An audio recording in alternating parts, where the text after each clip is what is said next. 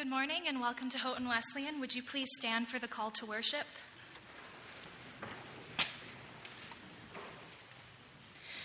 Dear friends, let us love one another because love comes from God.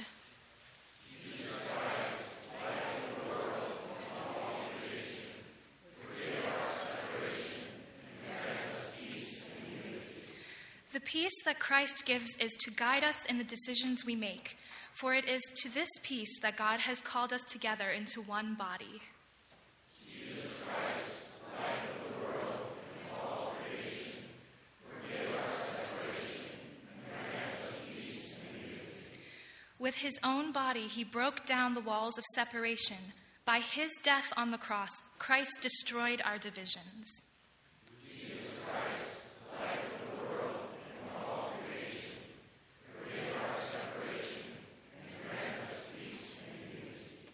Would you please bow your heads with me in prayer?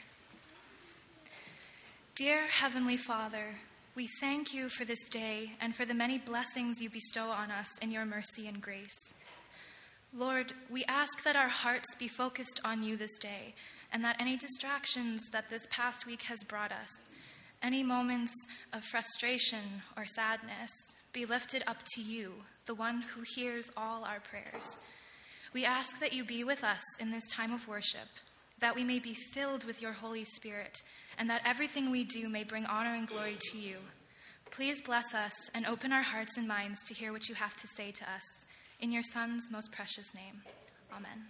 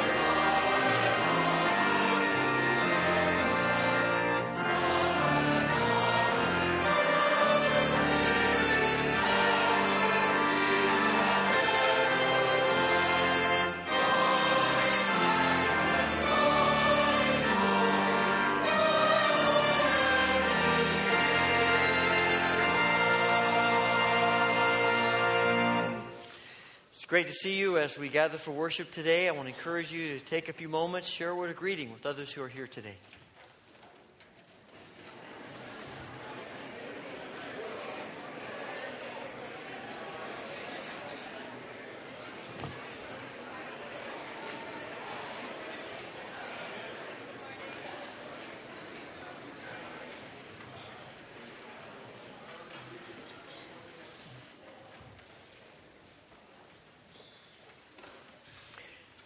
Please note that tonight, Koinonia meets at 5 o'clock in Wesley Chapel instead of the regular 7 o'clock time.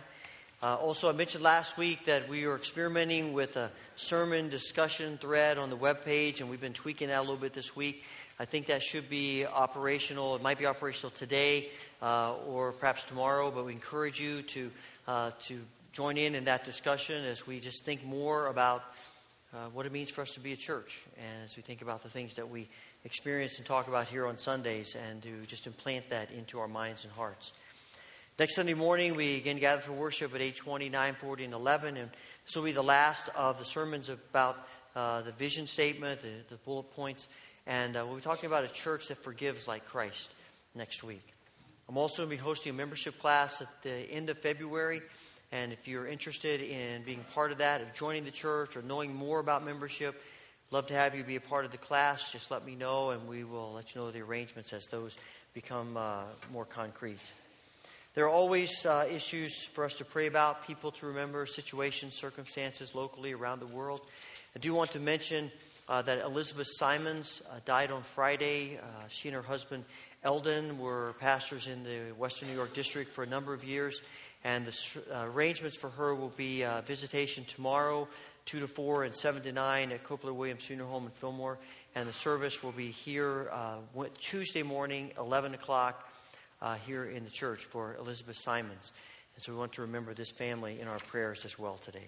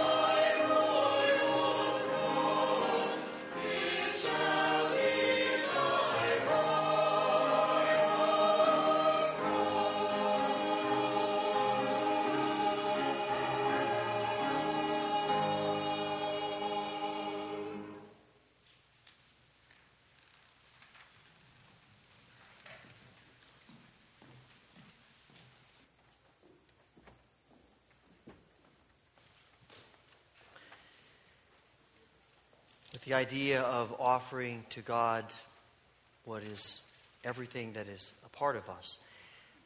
We want to invite you to join me in the prayer of confession as we acknowledge our need of God and ask for His grace. Let us pray together, prayer printed in your bulletin. Merciful God, in your gracious presence, we confess our sin and the sin of the world. Although Christ is among us as our peace, we are a people divided against ourselves, as we cling to the values of a broken world. The profit and pleasures we pursue lay waste the land and pollute the seas.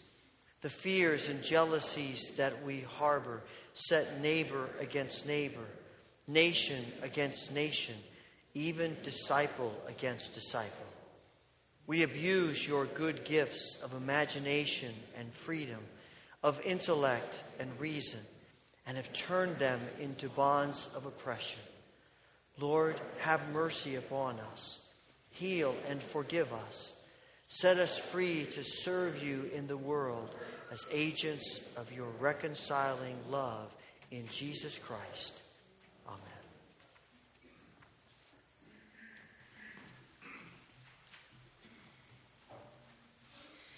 Today's Old Testament reading comes from the book of Exodus, chapter 19, verses 1 through 6.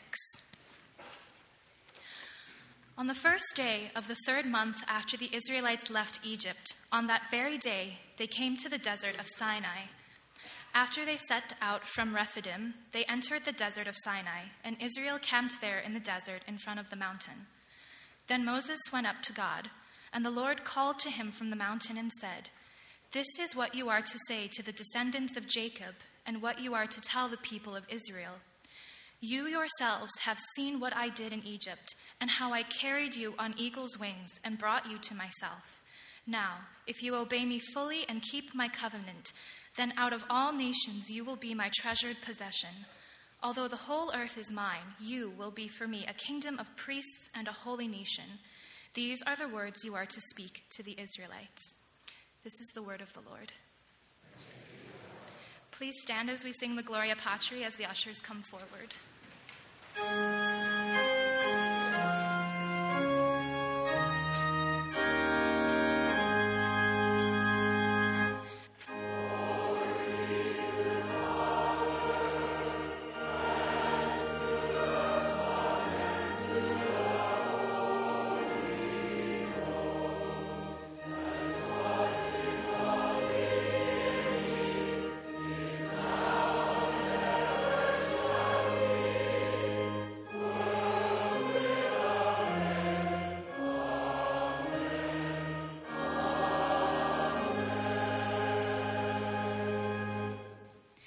Dear Lord, thank you for the gifts that you have given to us, and thank you for providing for our every need, no matter how great or small. Please accept this offering, and may it be used to glorify you and further your work on earth. In Jesus' name, amen.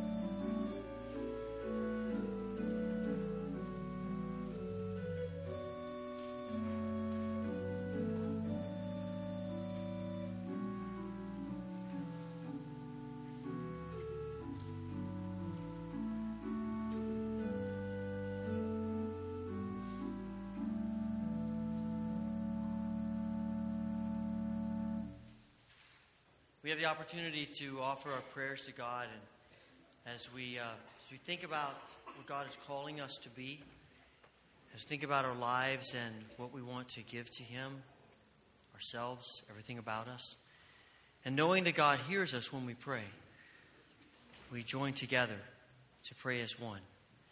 If you'd like to use the altar as your place of prayer, please come and join me.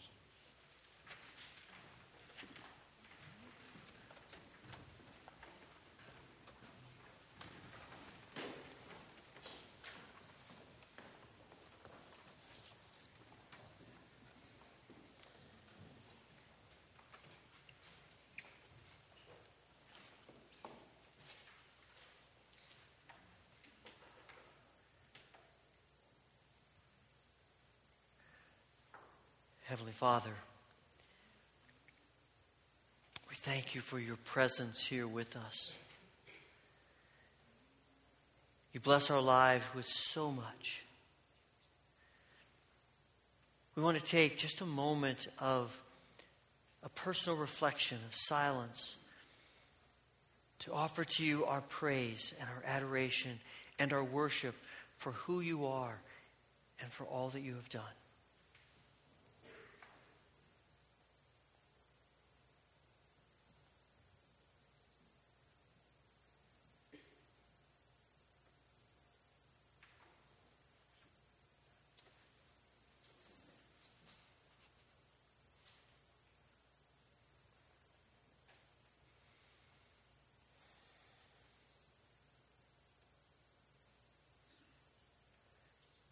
Father, you are worthy of all of our praise and more. We have to admit that we are really not worthy to come into your presence. We know the struggles that we all have with going our own way instead of yours, hurting each other, making self-centered decisions. In this moment of silence, hear our prayers and speak to us words of forgiveness.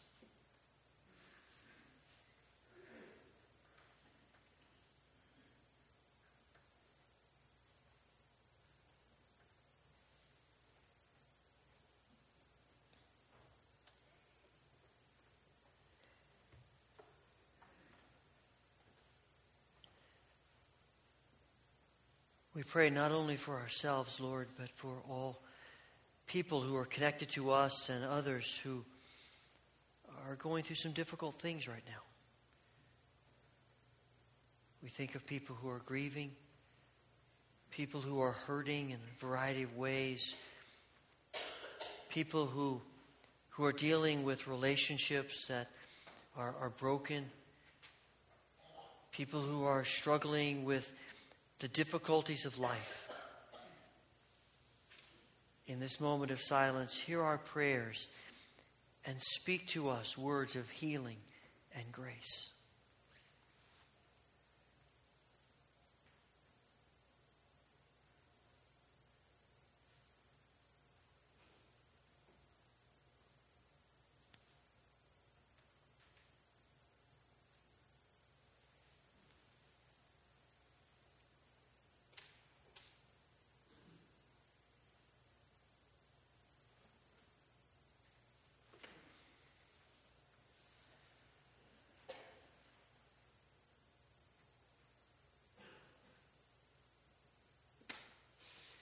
Father, we pray for our world, a world of pain,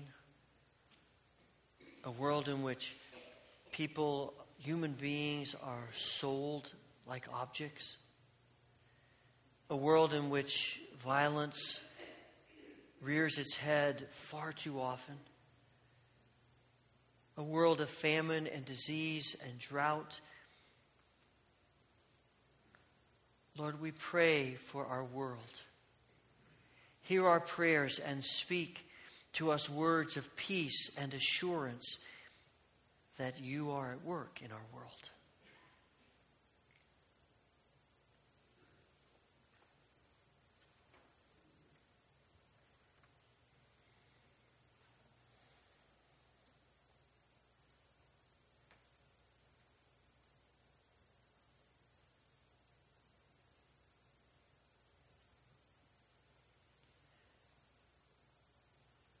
Holy Father, thank you for hearing our prayers.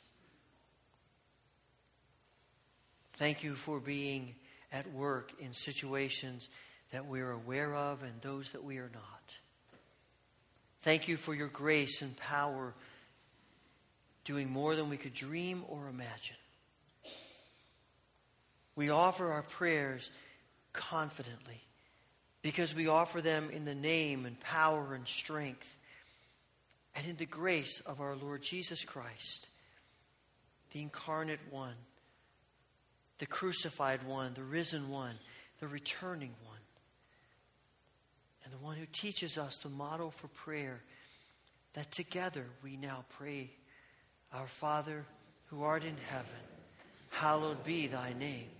Thy kingdom come, thy will be done on earth as it is in heaven. Give us this day our daily bread, and forgive us our debts as we forgive our debtors. And lead us not into temptation, but deliver us from evil.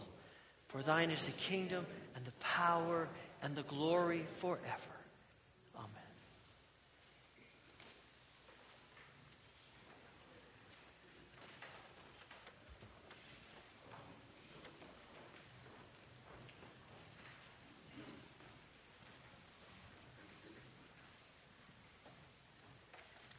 Today's New Testament reading comes from the book of Acts, chapter 2, verses 42 to 47. They devoted themselves to the apostles' teaching and to fellowship and to the breaking of bread and to prayer. Everyone was filled with awe at the many wonders and signs performed by the apostles.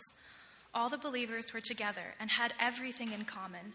They sold property and possessions to give to anyone who had need. Every day they continued to meet together in the temple courts. They broke bread in their homes and ate together with glad and sincere hearts, praising God and enjoying the favor of all the people. And the Lord added to their number daily those who were being saved. This is the word of the Lord.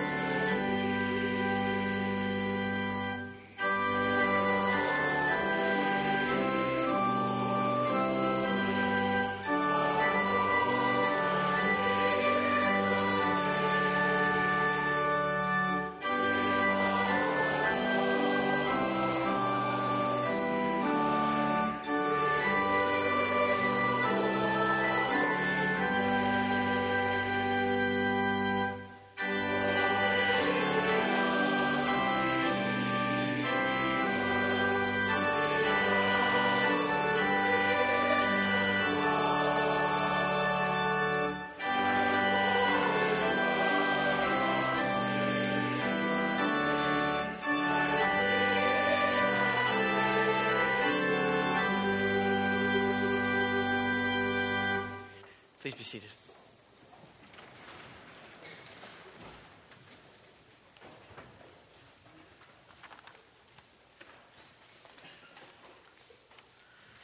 A couple of months ago, I came across an article on the CNN webpage that was written by a gentleman named Alan Miller. I don't know much about him. I tried to do a little research on him. Wasn't able to find out too much, other than he is a founder of an online forum that is intended to free expression of ideas.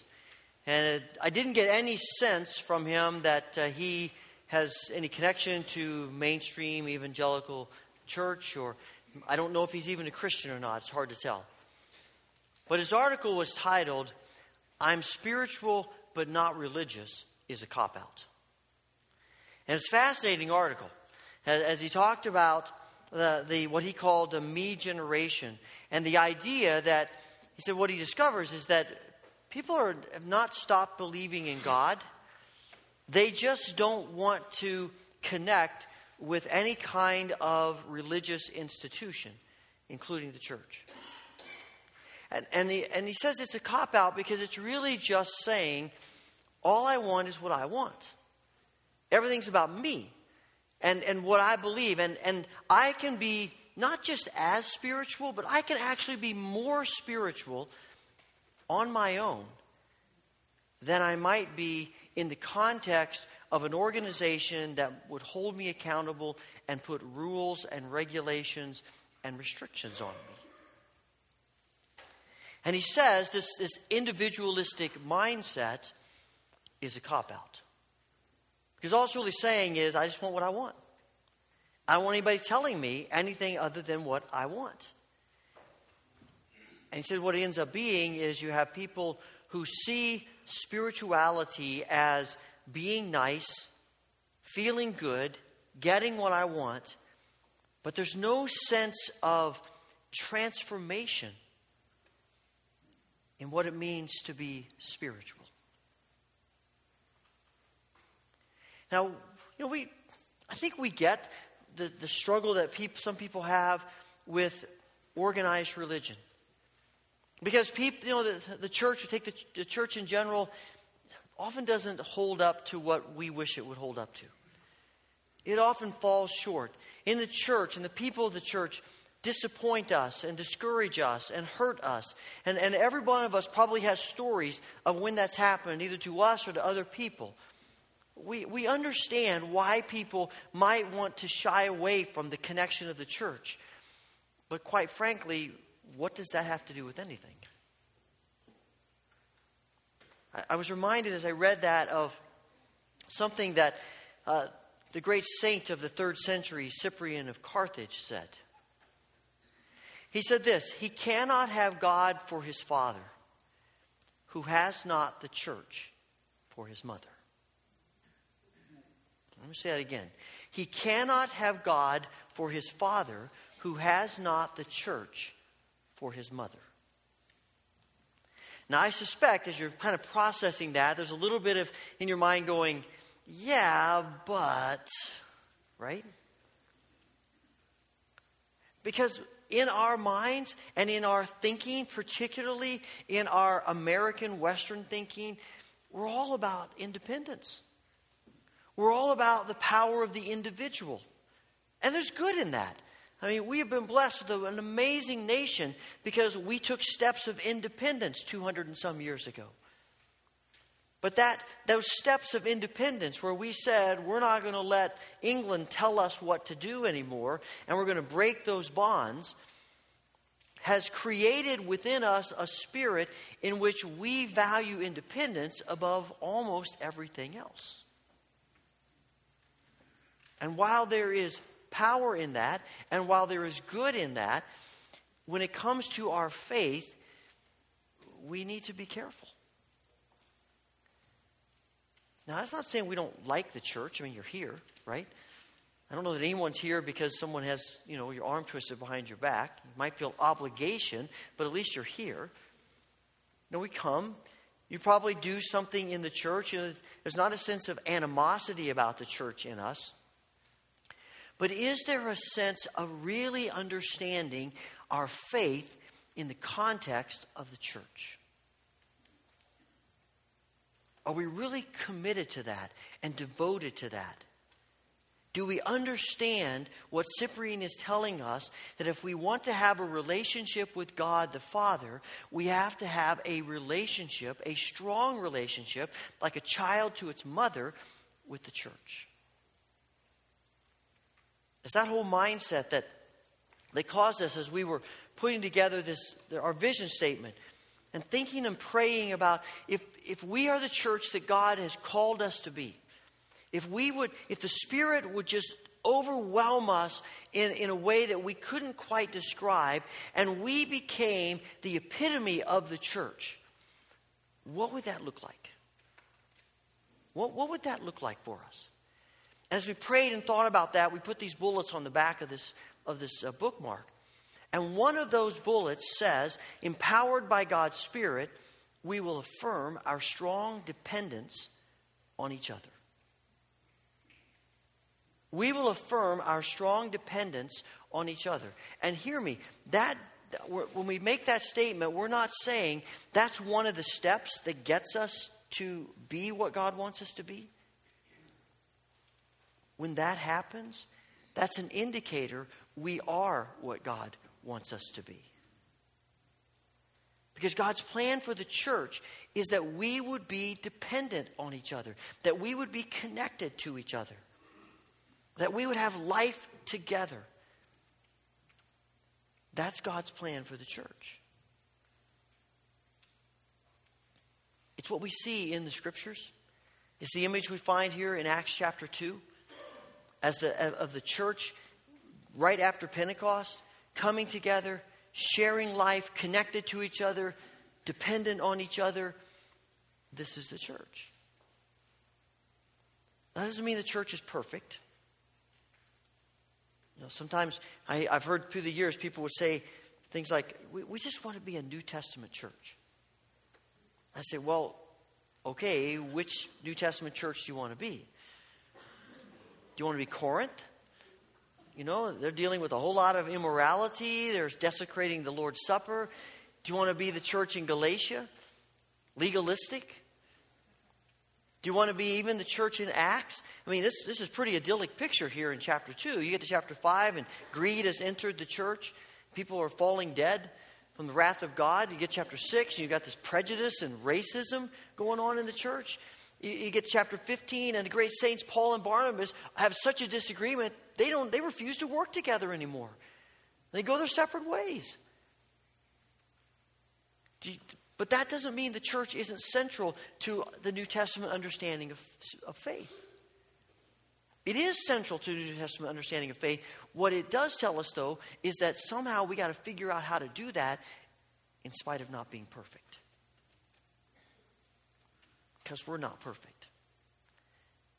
If we went around the room to each one of us and said, all right, this week, tell us one thing that you have done that would indicate that as a part of the church, we're not perfect.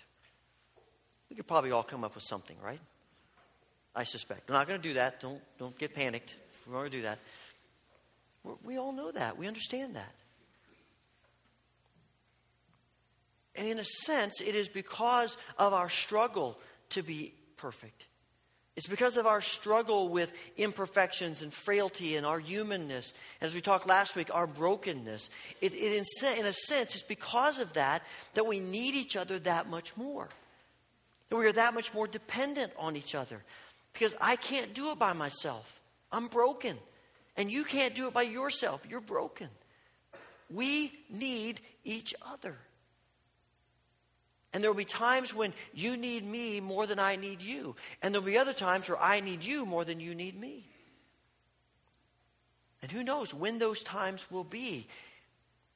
But if we're connected to each other, if we're dependent on each other, if we're committed to that, affirming that, we'll just be there for each other as those times arise.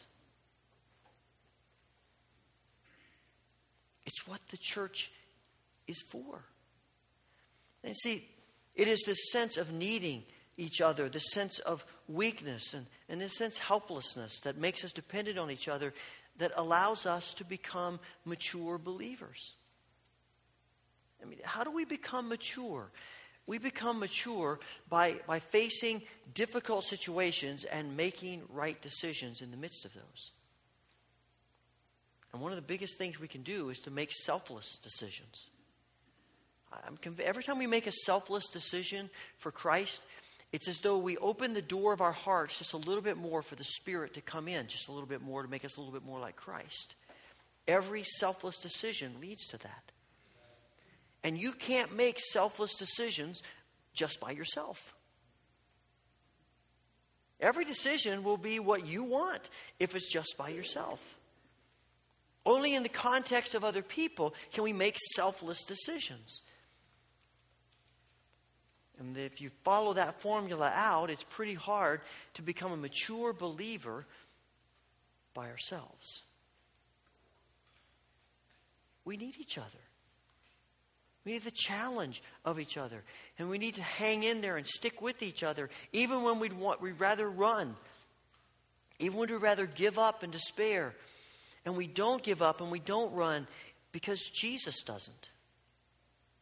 Despite all of the problems with the church, and all you have to do is read the first 3 chapters of the book of Revelation, and you see some of the problems of the church. Jesus keeps speaking to the church. Jesus is committed to the church.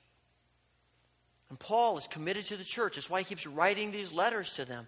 And Peter's committed to the church. And through the centuries, God's remnant has been committed to the church despite everything going on that we wish weren't going on. There is that connected dependence that is the church. Eugene Peterson says, church is the primary place where we learn the language of love. This is the primary place we learn the language of love. And what does Jesus say about what happens when we love each other? You know, in the upper room with his disciples, those last hours before he's arrested, he says to them, the world will know that you're my disciples if you love each other. There's something about loving each other that is attractive to people, that makes people stop and say, I want what they have. I'm not sure what it is, but that's awesome. And when you get to the end of this section of Acts chapter 2, it says, and the Lord added to their number daily those who are being saved. The result of their connectedness with each other and their dependence on each other is the church is enlarged. The kingdom grows. That's one of the things that I love about this tree that we had in the prayer room. As people came and prayed, wrote their names on the leaves, stuck them in the holes, it became a tree that looks like a tree with leaves on it and prosperous. It's not really going to look like that with 5 or 6 of these leaves or just a few of them. It's the whole thing together that makes it really what it's supposed to be.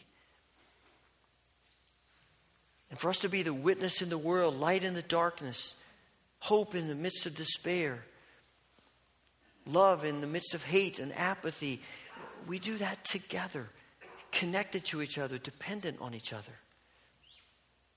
Sometimes I think that, you play the game of life. You know that game, a board game that has a little thing that spins and makes that racket, you know, click, click, click, click, click, click, click, goes around. You got little cars and you put little blue and pink pegs in them for boys and girls and you drive around the board, you know, and you get to the end of Millionaire Acres and retirement stuff and, you know, you earn money.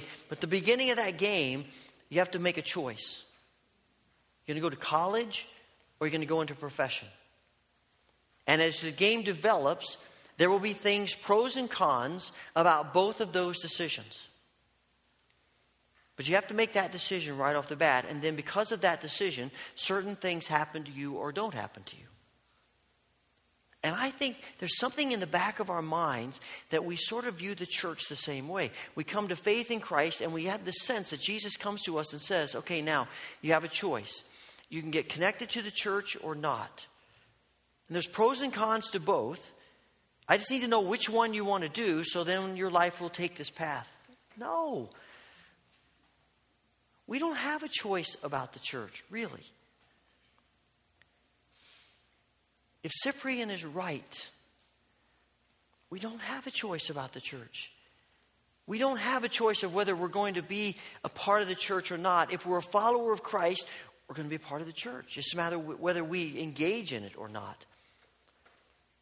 We really don't have a choice. We have as much of a choice, an option, as we have of who our birth parents are going to be. And I'm not sure we always grasp that. Yes, we make personal decisions about Christ, and we are continually, daily, making personal choices about what we're going to do with Jesus and how we're going to respond to him, but always in the context of the corporate body of Christ. Always in that tension together. And it's going to mean sacrifice. It's going to mean we're going to give up something of what we want. But when did Jesus ever say to anyone, following him meant you get what you want? When did Jesus ever say, follow me and make whatever choices you want to make that please you? Follow me, and then I'll lead you in the path whether you want to go that way or not. Because it's best for you. It's right for you. And so when we look at the New Testament church, we look at this picture of in Acts chapter 2, we find the people humbly committed to each other. They're learning from each other. You know, the apostles are teaching the people, but there is this sense that there is a corporate idea of learning. They're learning from each other. That's what the church does. That's our dependence on each other, because not one of us has a corner on all there is to know about God and a corner on all there is to know about the truth. We keep learning and shaping each other. I appreciate it. I mean, I can tell you, many of you know this, that much of what I have learned through the years is because some of you have come and we've talked through it and we've dialogued about it, and my mind has been opened. And I'm a much better person because of that. I understand things so much more clearly because of that. And there's a sense of testing each other. You know, we will say the Spirit spoke to me about something. Well, it's probably not a bad idea if it's in any way controversial to run that by some other folks. You know, there are people periodically who do something heinous in the world and then declare, God told me to do that. I guarantee you they're not part of a fellowship of believers. Because I'm pretty sure the believers would have said, I don't think God told you to do that. And we need to test each other. And it's humbling to do that, to come to someone and say, this is what I'm hearing God say to me. What do you think about that? And for them to say, that doesn't seem right to me. And then to say, okay, I think I misunderstood. That's what we do with each other. That's our interdependence and connectedness with each other. And it keeps us from going off the rails in ways that are harmful to us and others. We share together. You know, for them, they're sharing their possessions. For them, what's mine is yours, what's yours is mine. We tend to think what's mine is mine, what's yours is yours. I might give you a little bit of mine, but it's still mine. That's the way our mind works in this culture in which we live. And I understand that. And there's a place where that's appropriate. But at some point as the church, we think beyond just what's mine. It's ours. That's what we're trying to do as we talk about giving to the church. We give to the church, and out of that, we do all kinds of things. Ministry to children on Wednesday nights and Sunday school and a youth program. And we have lights and we have sound. We have lights and sound, and we have heat in the building. And we have staff who can help us through struggles that we're going through.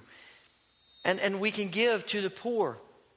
And we can give food to people who are in need. And we can help people who are going through a crisis. We can be the church. Is that, maybe I can come over here. We can be the church together. And you may have noticed that we're running a bit behind in our budget. Maybe as you're thinking about this whole thing of sharing what we have, maybe God will lay on your heart about giving something more because you've been blessed. We do that in a larger scale of things as well as a church. We're part of a district in western New York of Wesleyan churches. And a few years ago, we have this liability insurance policy that the district purchases for all the churches, and it's much cheaper to get it as a package. And a few years ago, the district changed carriers, and we got better coverage. We saved money. Always a good thing to do that. But what ended up happening out of the lump sum that we saved, about a third of the church's premium remained the same. About a third went down significantly. About a third went up some. And the churches that went down tended to be larger churches, and the church's premium that went up tended to be the smallest churches. And so the district came to those of us, including our church, who were gaining from this change and said, would you be willing to give back some of what you've saved so that All of the churches who have to pay higher premiums won't have to. And they can just keep their premium the same that it's been. And every one of us said, of course. That's what we do for each other. That's being the church. How could we do anything else? And in one sense, you say, well, that's ours. And what are we doing giving that away? That's what we do. It's the right thing. It's what we see in the church. You know, I had to smile to myself when the choir was singing an anthem. It's a beautiful anthem. But I remember years ago hearing Charles Allen, pastor in Texas, say that they were singing that song one day in church. And when he got to the line about take my silver and my gold, he said, I looked out and I looked at a whole bunch of guys out there in the church who I've been trying to take their silver and gold for years. And they wouldn't give it. And here they were singing this song. And he said, you know, at some point we got to live what we sing. And it's true. We share. And we connect with each other that way. We're dependent on each other because we have needs. And we support each other and we care for each other. That's what we do in the church. And that implies that we have needs, that we are weak. So we talked about last week about being broken. Here's the reality. We are. We're needy people. We're weak. I love the end of 2 Timothy. Paul writes to his son in the faith, and from verse 9 on, he is basically saying, I'm lonely, I'm broken, I'm hurting, people have deserted me, I'm despairing, I need you to come. I need you to bring my books, I need you to bring my cloak, I need you to bring some friends, I need you. And quite honestly, I think it's one of the most profound things that Paul writes. That brutal honesty about who he is and what he needs and how Timothy, his son in the faith, comes and helps him. That's what the church does. And where do we find this idea of why this is so important and why God designed the church to be this way? I think that the spirit of dependence and connectedness that we're talking about as the church is rooted in the spirit of the Trinity.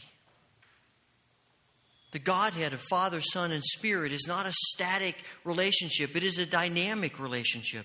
And we see this all throughout the Scriptures as there is ebb and flow to how they relate to each other. And there is an interconnectedness and an interdependence in the Godhead. And I don't claim to understand everything there is to know about the Trinity. Far from it. I don't know of any human being who can fully wrap their mind around that amazing doctrine. But we do know enough.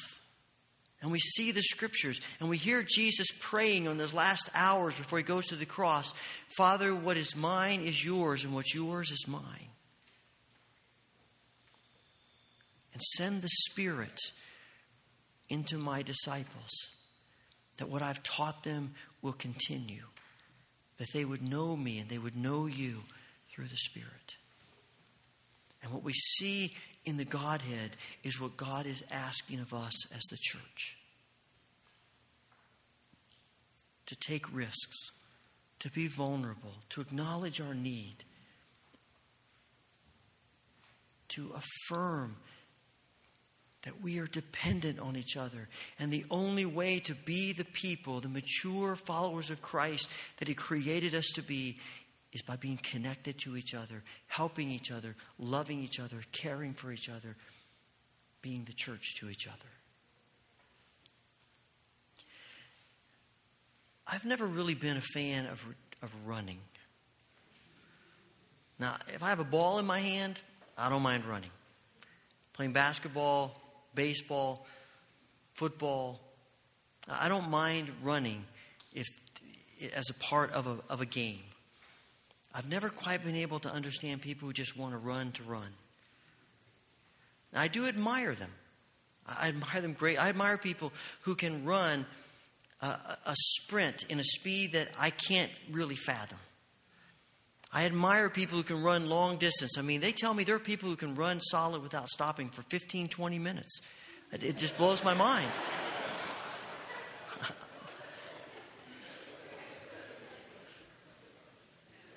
It's beyond me. You know, people run 3 hours, 4 hours. I just can't fathom it. But I admire people who can do that. And I was talking with someone not too long ago about cross country. And they ran cross country in high school and college. And we got into a conversation about that, and they told me some things I had never realized before. What I always thought that the point of cross country, like any race, is to break the tape. That's the whole point. Where you're in the race, you run as fast as you can, trying to be the person who breaks the tape. And he said, well, if all you care about is yourself, yeah, that's what you're going for. But cross country is a team sport. It's not an individual sport.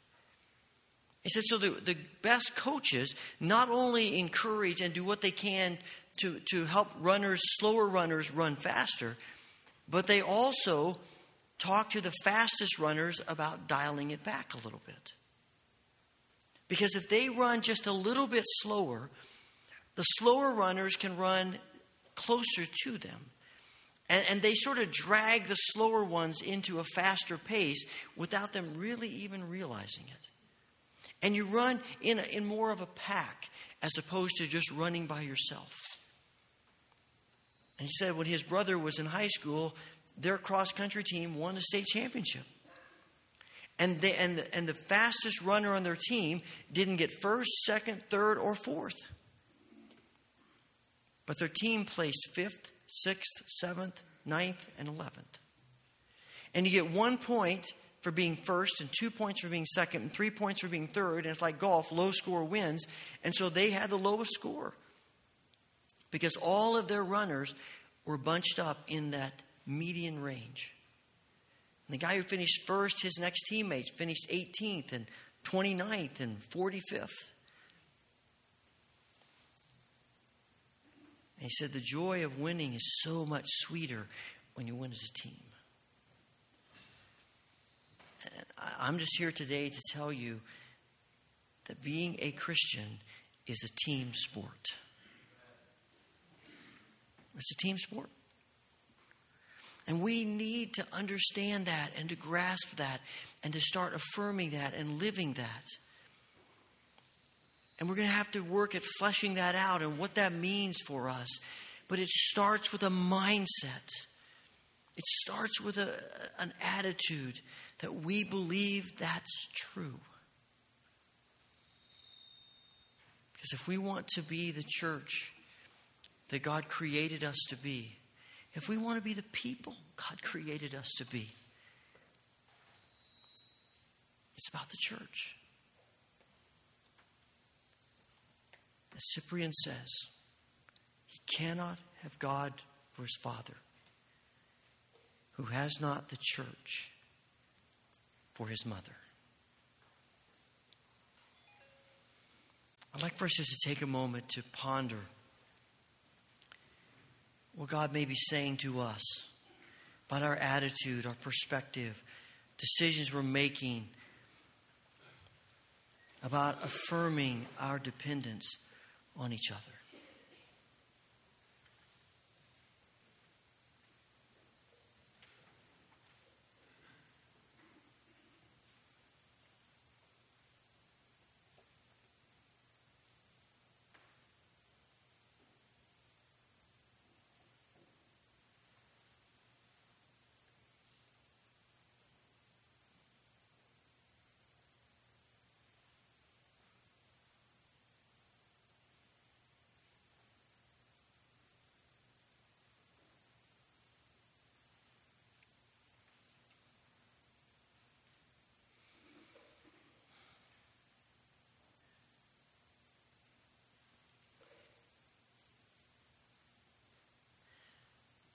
Father, forgive us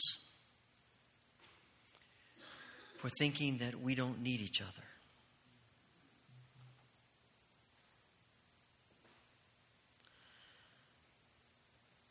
Forgive us for overestimating our spiritual strength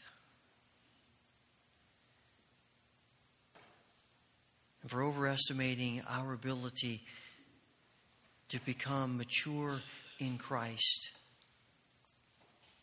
all by ourselves.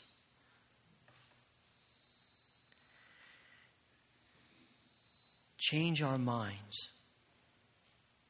our attitudes, our spirits, our actions.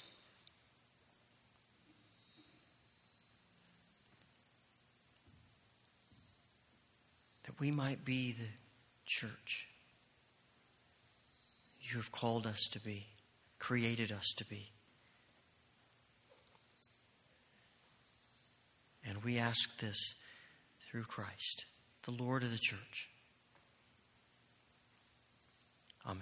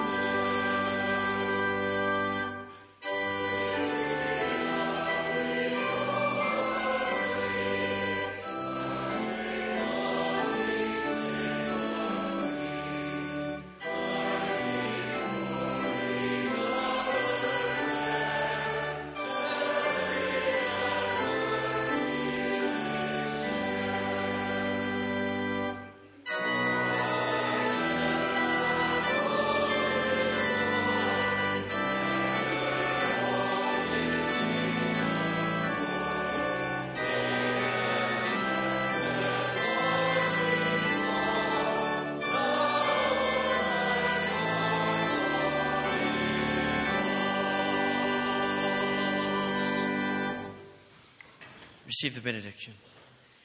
May the Lord make your love increase and overflow for each other and for all people.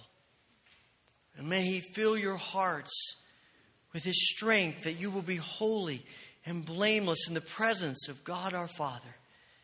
When the Lord Jesus comes with all of His holy ones. Amen.